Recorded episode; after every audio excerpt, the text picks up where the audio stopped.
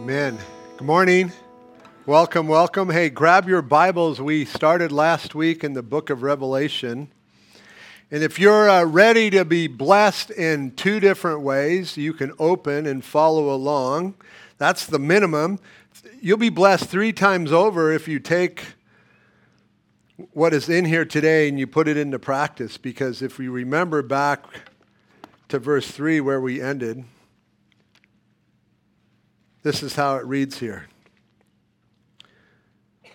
Blessed is he who reads and those who hear the words of this prophecy. So if you read at home, you may not have seen it yet, but God's good at his word here. And those who hear the words of this prophecy and keep those things which are written in it. And here's why for the time is near. John to the seven churches which are in Asia, grace to you and peace from him who is and who was and who is to come, and from the seven spirits are before his throne, and from Jesus Christ, the faithful witness, the firstborn from the dead and the ruler over the kings of the earth, to him who loved us and washed us from our sins in his own blood, and has made us kings and priests to his God and Father. To him be glory and dominion forever and ever. Amen.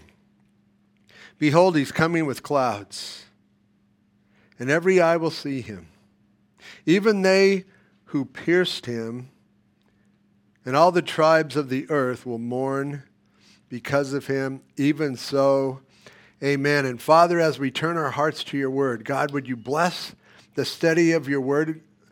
Lord, would you speak to us? Lord, would we just get a fresh picture of Jesus today? That we might be able to, in even a greater way, go out and let our light and our shine out in the earth that we might be salt to a world that desperately needs an, a preserving influence from, from you, Jesus. So, Lord, bless our time here this morning in Jesus' name. Amen. Hey, welcome to one of the most mysterious, controversial, and neglected books in the Bible. To the few people who actually do open its pages, too many approach this study really as an intellectual level or from an intellectual position. And if you've read ahead, it'd be easy to see why they would take that approach. Certainly, there's a lot of facts and figures and things in here that need to be discovered. But here's how you and I need to approach it. We need to, uh, to, approach it as worshipers of Jesus Christ, and we need to allow Him to reveal Himself to us on every single page. Just like when you're home reading through it. Your heart should be, Lord, reveal yourself to me. Because in the midst of the chapters and the verse numbers is Jesus Christ waiting to be discovered and revealed in your heart. That's why we saw last week in verse 1, the very first words, the revelation, the unveiling of Jesus Christ. That's why the devil works overtime, keeping people out of it. He doesn't want people to see Jesus in the book. But that was last week. This morning we start in verse 4, where we find out who the author is. Remember last week, God said to Jesus, and Jesus sent his angel to the servant John.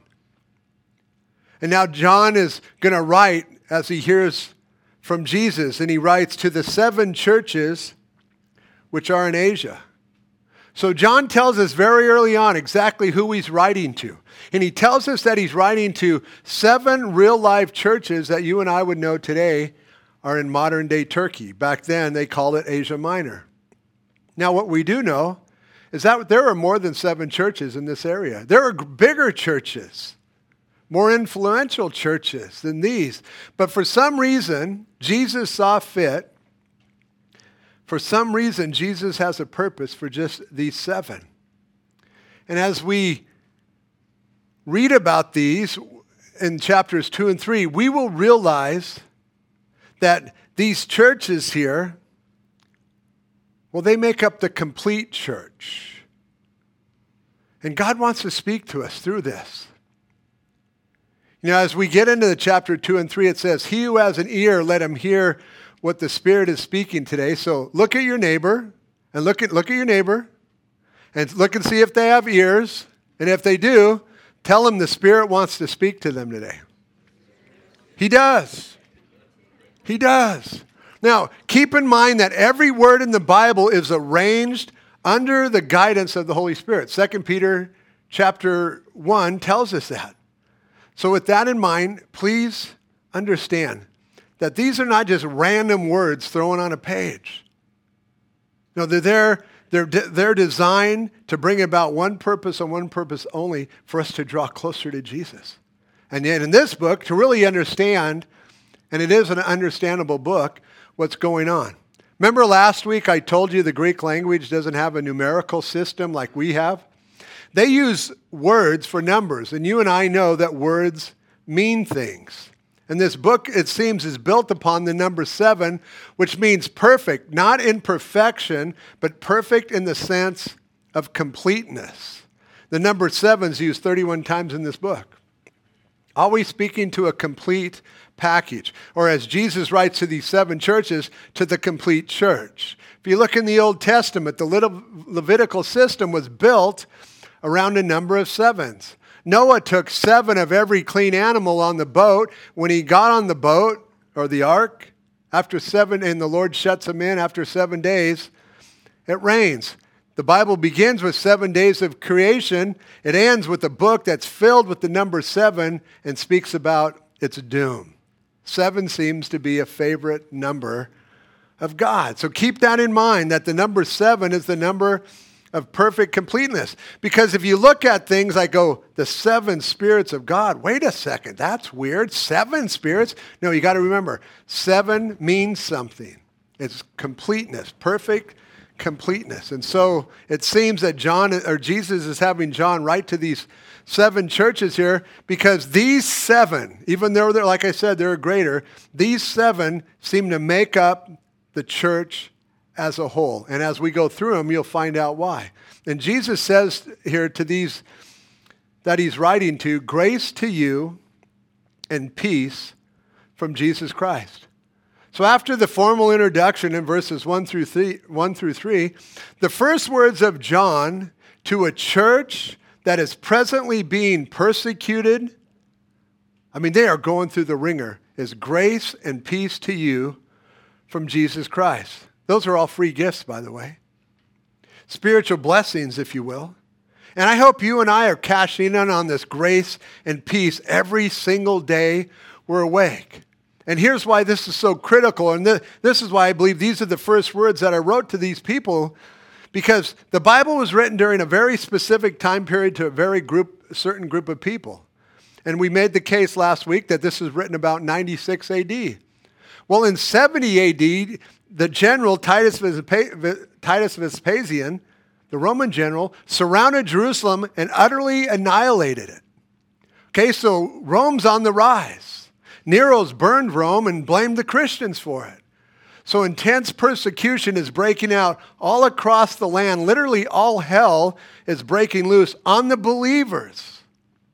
Brothers and sisters have watched relatives and family members burned at the stake. They've, they've watched people be fed to lions. They've seen them be crucified. People just like you and me being destroyed by Rome. See, it's kind of hard for us to grasp here because, you know, we're all nice and comfy here. But when you travel outside of this country and you go to third world countries, you find out, wow, it's pretty tough out there. But that's nothing compared to what these guys were going through. They're being arrested, they're being killed, they're being tortured and tormented. And the first words from Jesus to his complete church are grace and peace. And see, whatever's going on in your life, that's what you need. Whatever's going on in my life, grace and peace will always take you through any and every single storm that you face. So, whatever's going on, these same words, Jesus wants to speak them to you. He wants to carry you through life's difficulties. See, grace and peace, it always appears in this order as we go through the scriptures. It's never in reverse order, and we know why. Because in order to know the peace of God, we have to experience the grace of God. And as you experience God's grace, as the Apostle Paul writes in 2 Corinthians chapter 12, 7 through 10, it says, Jesus tells him, My grace for you, Paul, is sufficient for everything. No matter what you go through. See, but you have to look up. See, if you, you're going through stuff and you're looking at life this way, God's trying to say, hey, look up. My grace is sufficient for you. But if you don't look up, you're just continually trying to struggle and do it in your own strength and your own power. But yet Paul says, says that when I'm weak, I'm strong. But you got to look up. And when you look up, God's grace is right there. And it's more than sufficient, more than sufficient for anything and everything you'll ever face. This unmerited favor of God for you. Whatever it is that you need in that moment, Jesus is more than able to meet that need. But you got to look up and you got to ask and you got to receive. And as you do, not only do you receive unmerited favor, but then the peace of Christ comes and settles on your hearts. Or you get something you don't deserve or you are owning God's riches at Christ's expense, and you will experience the peace of God. You see, grace can't be earned. It's a gift from God. We see that in Ephesians chapter 2. And as we walk in his grace towards all others, then the peace of Jesus Christ marks my life, and the light of Christ then gets to shine out so that all those in the world can see you and me. And it's critical. And it's the way God set it up. Because as we travel in God's grace, then people get to see because we're gracious to them, regardless of how they are towards us. So he says, Grace to you and peace from him. That's a blessing from the Father, who is and who was and who is to come. That's a name or a title for the Father. And, and, and this phrase is not who is, past tense. You know, God was over there. And now who was? Well, God's right here right now. But then Jesus is coming back. That's not what that means.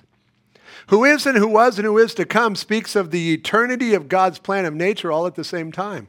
That God is, is always in the past, God's always in the present, and God's always in the future all at the same time.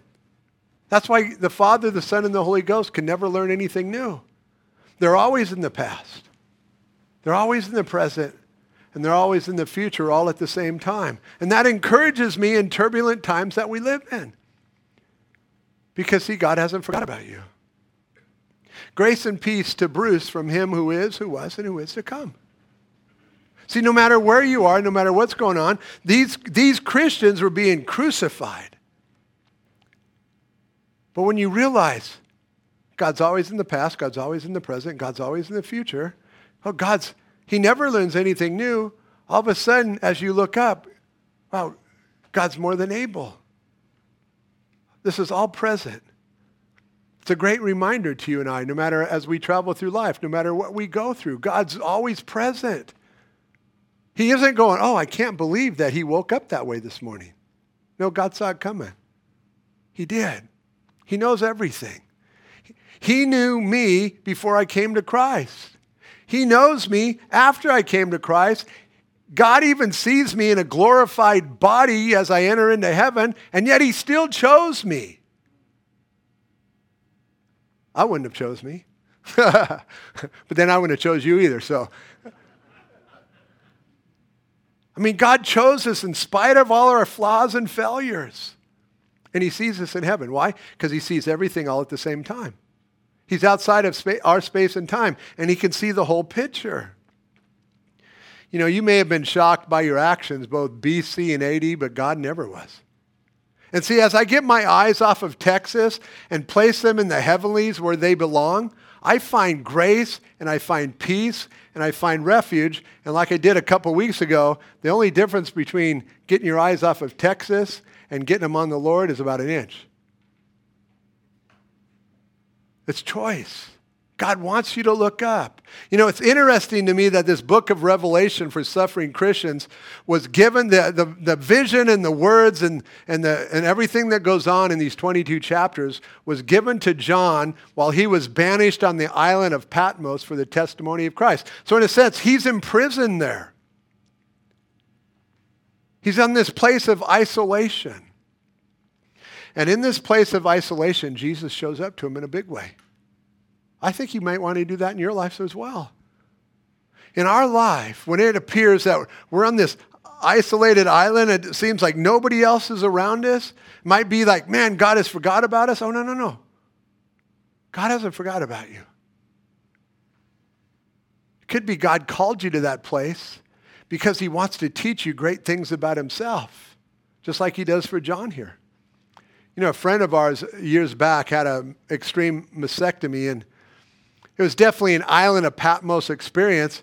And as I, I, was talking with her, she told me prior to being diagnosed with that, she told me she had been praying for, for, for a, a, just a, a more closer, intimate relationship with Jesus. And I'm looking at her, I'm thinking, yeah, you really got that, didn't you? And she's going, she goes, and I, as, I, as I went through that whole surgery and the chemo and everything, man, it has brought me so much closer to Jesus. The very thing she was looking for. But I don't think she was looking, it was like it was going to happen through that. But that's what God does in our lives. He brings us through things so we can see Him more clearer. I mean, there's a great picture of the Trinity here in verses 4 and 5. Certainly, the, the cults today have a huge problem with these two verses. But if you just take a real second grade, basic level, reading level, and let the living word come to life, it's pretty clear. Grace to you and peace from him who is, who was, and who is to come. That's from the Father and, a, and, a, and then a blessing from the seven spirits who are before the throne. We're going to talk about that. Obviously, a reference to the Holy Spirit, and a blessing from Jesus Christ, God the Son. You know, a definition for the Trinity is within the nature of one true God, there are three co eternal and co equals, the same in substance or essence, but distinct from each other. Now, don't ask me to explain it. other than by pointing you back into the scriptures in places like this, where, where all of a sudden you, you see the fullness of the Godhead here. See, the Trinity is one of those great mysteries of God. If you could fully explain it, you might need a new upgrade here. But we can't. Because this is who God is, and He lays it out there for us to believe it, you know? And He doesn't ask me to believe it blindly, but He does ask me to believe it that within the nature of one true God the Father, God became man, God the Son, and the Holy Ghost lives in each one of us as we turn to Jesus. He guides us through life, God the Holy Spirit. That's all the more I can really do for you, other than encourage you. If you really want to understand it, go looking through your Bible, read through the Bible cover to cover, and look for every place where there's a description of the, of a, the characteristics or the nature of the Godhead. And when you put them all together, they are solid because you're going to find them everywhere. There are thousands of verses that will take the Trinity and tie them all together.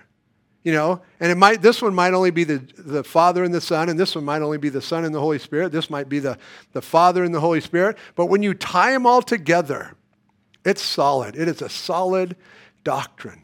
Look at this last phrase here in verse 4. And from the seven spirits who are before his throne. Now, if you just go seven spirits, well, that seems kind of weird. Now remember, numbers mean something. So it's the complete spirit. And from the complete spirit who are before his throne. It speaks of the completeness of the Holy Spirit. If you turn backwards to the Old Testament in Isaiah chapter 11 and verse 2, there's a definition of these seven attributes of the Holy Spirit listed there. I'll, I'll read them to you and I've, I've broken them up because I put, it says it starts out with the Spirit of the Lord, but then I put the Spirit of in, in every single one of them. So it's the Spirit of the Lord, that's one, the Spirit of wisdom, the Spirit of understanding, the Spirit of counsel, the Spirit of might, the Spirit of knowledge, and the Spirit of the fear of the Lord. Now, when you put all those together, all seven of those, they're not seven different spirits before the throne of God. No, because it's one. And, and, and when you put them all together, you get a complete picture of the attributes of the third person of the Godhead. And it, it, probably has in your Bible a little footnote there, Isaiah chapter 11, verse 2, because that you get a good picture here. Now, as we move forward, we get the first of 32 names or titles that's given to or assigned to our Jesus in verse 5. Look what they are. And from Jesus Christ, the faithful witness, that's one. The firstborn from the dead, that's two. And Jesus is the ruler over the kings of the earth. That's three. So let's ask ourselves why does Jesus chose these words to introduce himself to these the believers in a description of himself? Why does he use these? Well, again, just remember where John is. Remember where the people are. The church is being put to death, literally in fire, thrown out to the wild beast. Maybe they're going, God, where are you in all of this? And I would think that while these saints were facing death, that being reminded about how Jesus was a faithful witness to his Father under death and how he rose again to conquer over all things would bring great comfort to them. But you got to step into their shoes. You got to look at life from 96 AD perspective. But then it's really easy because all we do is look at what's going on in our own lives. So again, verse 5 And from Jesus Christ, the faithful witness, the firstborn from the dead, and the ruler over the kings of the earth, all in reference to Jesus Christ. And think of how Jesus was the faithful witness team. When he was reviled, he did not threaten. He lived his entire human life to represent the Father to his creation, and he did it perfectly. Philip said to Jesus in John chapter 14, verse 7, Lord, show us the Father, and it will be sufficient for us.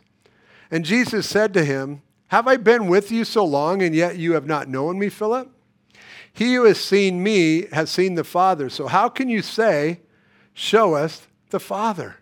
See, Jesus is a faithful witness of the love of the Father that the Father has for this church, for the church.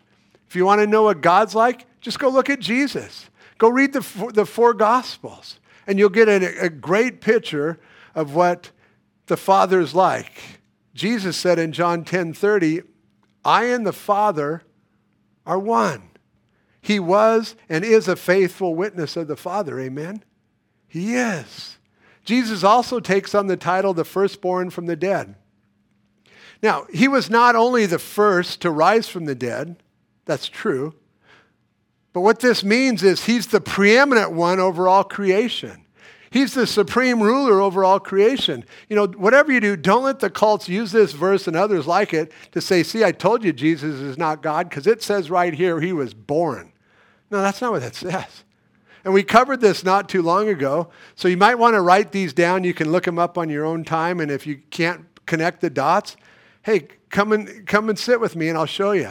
Genesis 41, 51, plus they'll be on the internet tonight. Genesis 48, 13 to 19, Jeremiah 31, 9, Psalm 89, verses 27 and 28 and 37, Romans 1, 7, 1 through 7, 1 Corinthians 15, 20 to 23, Hebrews 1, 6, and Revelation 22, 8, 9. And then lastly, Colossians chapter 1, verses 15 to 18, especially verse 18, because in verse 18 it says, Jesus has the preeminence over all creation, over everything, because he created everything. That's why he has the preeminence over everything. You just go look him up. They're there. It's very clear. You know, nobody can deceive you that, that this is the firstborn of God, that God, Jesus is not God because he was born. It's ridiculous. He was the first eternally resurrected from the dead, and he, and, and he is the preeminent one, and thus he defeated death for us all. He's not a firstborn baby. And lastly, Jesus is the ruler over the kings of the earth. Now, that's good news to you and I in this crazy world we live in.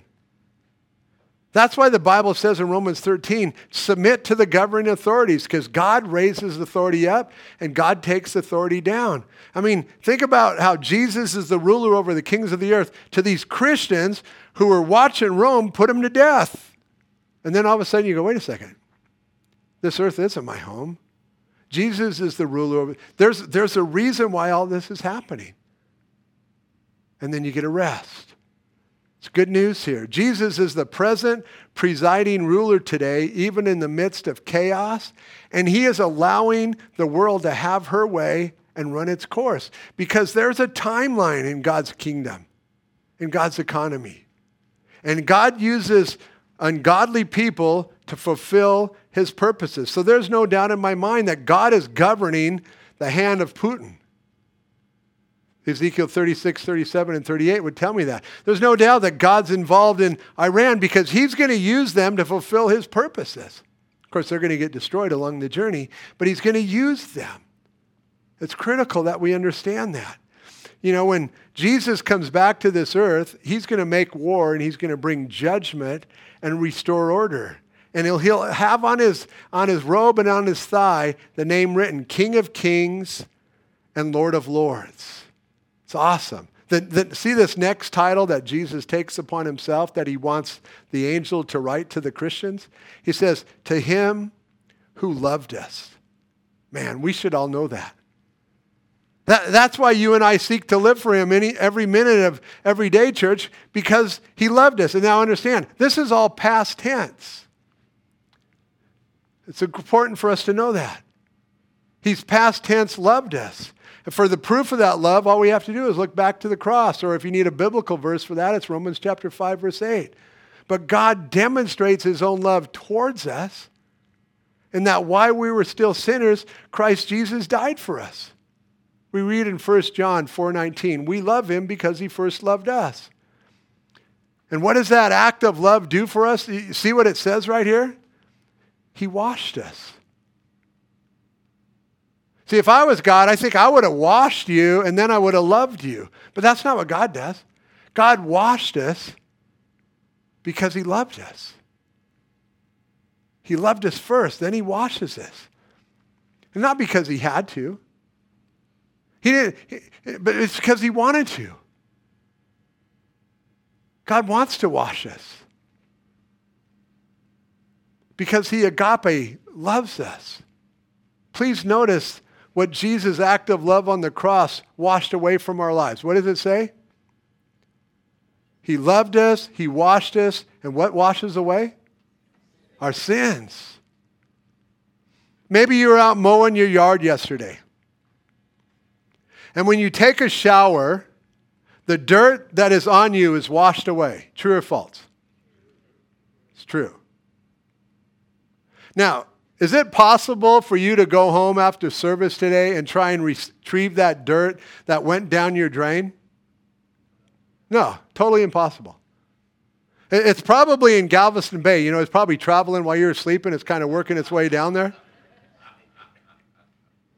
True or false? If I tried to retrieve that dirt for you down at the bay after church, you would think I'd lost my mind. True or false? True. It would be. Then why can't the church today believe and receive what Jesus did for them on the cross? He washed away all of their sins. As far as the drain is to the bay. Every time we hold that communion cup, it reminds us that Jesus has washed away all of our sin. They've been cast in the depths of the ocean. And so, why why do I want to remember my sin? Only the devil wants me to remember it, but not God. Now, how were your sins washed away? By what means? What does it say here, church? In his own blood. Now, I'm not much, much of a math person here, but you know what? I think Jesus washed away all of our sins by his own blood some 2,000 years ago, give or take a few. So if he's washed our sins away 2,000 years ago, why is there such a fascination today about my past sins by some in the church today? I don't know why. Jesus already washed them all away. Or this teaching of, I need to forgive myself. What, of what? Jesus has already forgiven me. So what's left to forgive? I need to receive his forgiveness and move on and be used by him. Jesus washed it all away at the cross by his blood 2,000 years ago, and I can guarantee you he doesn't want me looking for your sins or my sins down at the bay. He wants you and I to be thinking on him, dwelling on him. He wants you to, st- to set our mind and affections and our heart on things above where he dwells. See, when the devil or your flesh recalls something from your past and you know you've been forgiven, please don't entertain it. Look up and start worshiping. It'll go, it'll, it goes away. Trust me, it works. You know, you know, no, I know Jesus forgave me for that. Just start singing. As soon as you start singing, Lord, I, he's gone. Because the devil hates being in the presence of worshiping. Drives him crazy. Just Start to worship. and thank Him for casting your sins as far as the east is from the west. You know, we all know we pick up dirt along the way. So confess those things to God right away. And as you and I confess our sins to God throughout the day, He's faithful and just to forgive us our sins and to cleanse us, to drain that poison out of our heart that caused us to do them in the first place, and to cleanse us from all unrighteousness. But don't get wrapped up in them. Get wrapped up in Jesus because He's past tense cleansed you by His blood all of your sin. When we blow it during the, week, during the day, yeah, confess it to Him but then get right back in the game. You may have to confess something to him 50 times in one day. It's okay. Just re- confess it to him, receive his forgiveness, and repent and get back in the game and keep moving down the tracks of life. That's what keeps our relationship with Jesus tight. You know, Jesus demonstrated his love on the cross to us. He bore the sins of the world and endured the wrath of Almighty God for us. But that's not all he did. Look what he did for us positionally and has, again, this is simple past tense fact. And it's active voice, meaning Jesus is the one doing all the work here. And Jesus has made us, that's us, team. He has made us kings and priests to his God and Father. Think about that. That's mind boggling. And it's already done. That's where you go, well, yeah, but I don't look like or act like a king. Yeah, but it's already done. It's not like we're working towards that. No, what we're working towards is heaven as we work out our own salvation with fear and trembling, allowing God to work in us and work through us. And He's made us kings and priests to His God and Father. And when you think on that, worship should come out of your hearts. Wow, God, you've made me a king and a priest. To Him be glory and dominion forever and ever and ever and ever and ever and countless ages to follow ever. Amen. This is all privilege. And with privilege, though, comes a certain responsibility as we're now God's ambassadors to his world that he created. See, Jesus was a king and a priest to his world. Team, now it's our time. The world today needs to see kings and priests of God. I mean, if, if the world today could understand that we were kings of the, you know, God's kids, the people would treat us differently, but they don't understand yet. So we must keep moving forward in this life, treating them in the world the way Jesus treated them. It's critical. You ever wondered why we sing songs about Jesus?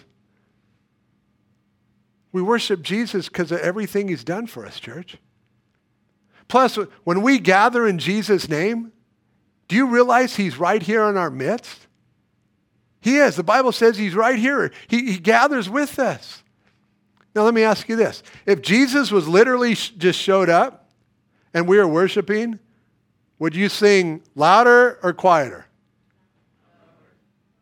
Okay. The Bible says he's already here.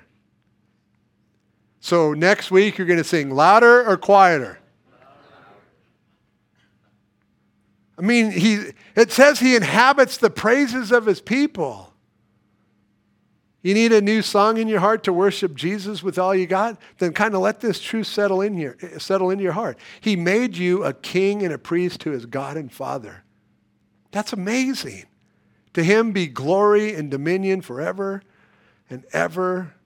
Amen. See, it's not that you can't be loud. No, because when you guys sing happy birthday to people out there, are you loud? Yeah, you're loud. Two weeks ago when we were out there, I couldn't even hear people speak to me. It was so loud. So it's not that we can't be loud or clapping. You clap for your favorite team or you clap for your favorite, you know, uh, son or daughter. Hey, you could clap for the one who's made you kings and priests unto God. You could, and you should. As you recognize what he see, when you recognize what God's done for you, it causes you to live for him. Until you recognize, you won't. Because you're just kind of figuring it all out. That's why in the book of Ephesians, the first three chapters is everything God's done for you. And then in chapter 4, verse 1, Paul says, I beg you now to walk worthy of the calling in which you've been called. But you got to understand what he's done for you, which is that salvation. That should be enough to get you going.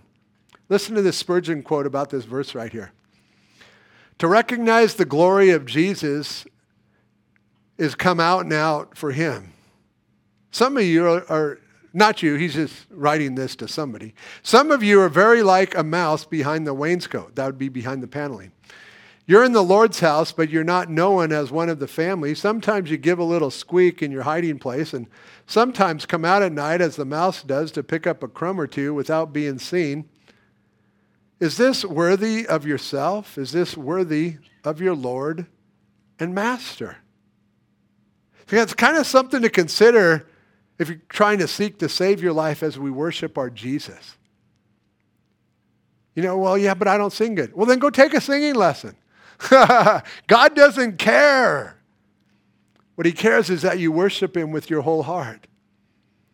You know, our worship, as we realize what Jesus has done for us, should explode within our hearts. When we understand who Jesus is and what he's done for you in the past, and he's, what he's doing right now in the present, and yet he has a plan for you in the future, explosion should take place. You notice who's doing all the work here in these few verses? Who did the washing? Jesus did. Who did the bleeding? Okay, we're going to have to be a little more responsive. Who did the washing? Jesus. Who did the bleeding? Jesus. Who's in control of the situation? Who's being faithful? It's all Him. It's all God stuff here.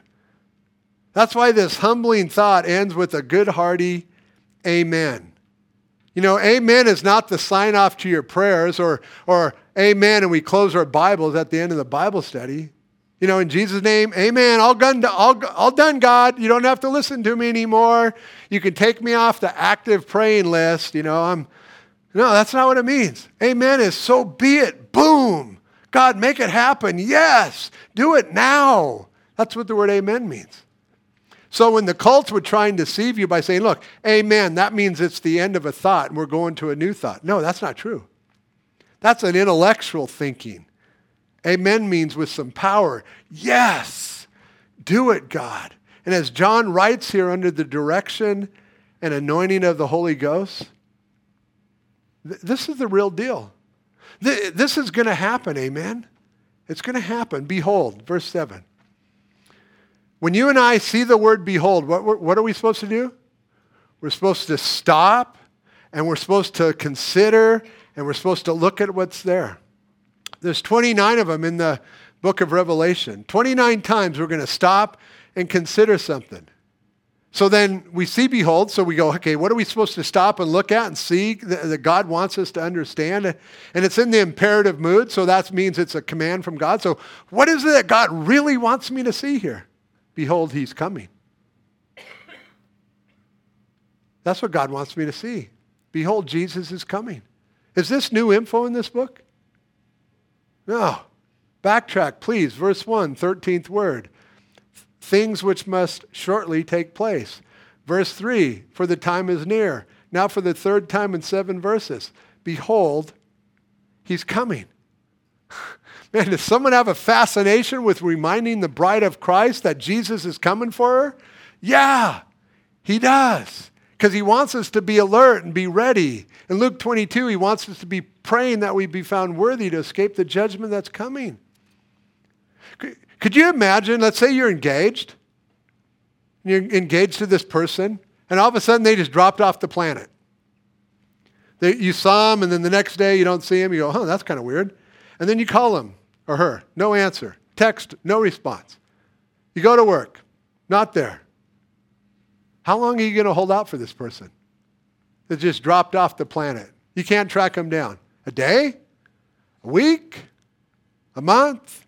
Six months. No, you're lying to yourself if you say six months. But if letters and text and emails and a host of other technology was, put, was to be put into play, you would wait for him or her, wouldn't you? Yeah, because you knew they were busy doing something else. Or how about FaceTime? Man, you could wait. Well, Jesus wants that same FaceTime with you, church, to encourage you with the fact that we're living in the last days and that He's coming. So that we'd be alert and we'd be watching and be ready. You see, if you're a believer in Jesus Christ, When was the last time you stopped and considered that Jesus is coming back? I don't know. Only you can answer that. In Titus chapter 2, the grace that brings salvation, brings salvation teaches me to be looking for the return of Christ. And if you're saved, that means you're saved by grace through faith, that not of yourself. And so God's grace wants to be teaching you to be looking for the return of Christ. So when was that last time? I hope it was soon. You know, when was the last time you took a good examination of what you thought was important and you passed it through the filter of, behold, he is coming? It's critical. If we were to co- continually consider that Jesus Christ is coming, I believe we would change how we live our lives. I believe if a believer was going out to sin and, and all of a sudden he thought on, behold, Jesus is coming, that person might change their way. You know, the Bible says it could happen right now. There are people out there thinking they have all the time in the world, but Jesus says, behold, I'm coming with clouds. Seen any clouds lately? They're out there. Now, clouds are not only clouds, he's coming with the clouds, but he, or he's coming on the clouds, but he's also coming with clouds. Clouds are also people. Hebrews chapter 12, verse 1. Therefore, we also, since we're surrounded by so great a cloud of witnesses, the, the cloud of witnesses is the Old Testament saints in chapter 11. And as we're looking around since last week, I hope we have been, Jesus says, when you see these things begin to happen, look up, for your redemption draws near. And as we've been looking around, discerning the signs of the times, they should point us to Jesus is coming back. 300 times in the scriptures we're reminded of this major doctrine in the Bible. I mean, think about it 300 times. Jesus, while on this earth, said this Hereafter you will see the Son of Man sitting on the right hand of the power and coming on the clouds. And the passage here says, coming with the clouds. Yeah, because he's going to be on them and we're going to be coming with them because if you cheat and go to Revelation chapter 19, we're coming with them. We're the clouds, those who have raptured out of here, those who were ready. And they went. And it says, every eye will see him. It's not going to be done in secret. At his first coming, pretty low key. At his second coming, every eye will see him. No one will miss him in the entire world that's still alive and they will look on him whom they've pierced. It's going to happen. If you turn back to the second to the last Old Testament book in your Bible to Zechariah chapter 12, and in verse 10, this is how it reads. God says, I'll pour on the house of David and on the inhabitants of Jerusalem the spirit of grace and supplication. Then they will look on me whom they've pierced. Yes, they will mourn for him as one who mourns for his only son, and grieve for him as one grieves for a firstborn. Well, when did Israel pierce Almighty God? Yeah, 2,000 years ago at the cross. And when he comes this second time, the Jews are going to realize that they missed his first coming and that they pierced him through, and that thought's going to overwhelm them. And no doubt the Jews will sorrow because they missed his first coming. But not just the Jews. Look what it says here. And all the tribes of the earth will mourn because of him. Because everybody's going to see their part that they played in putting Jesus on the cross. Every single one of us played a part in it because of our sin. That's why Jesus went. Jesus says this in Matthew 24 30. Then the sign of the Son of Man will appear in heaven, and then all the tribes of the earth will mourn, and they will see the Son of Man coming on the clouds of heaven with power and great glory. Even so, amen. Make it happen. Be looking for it. Maranatha. We want to be ready and we want to be watching because it's going to go down. And we need to be alert.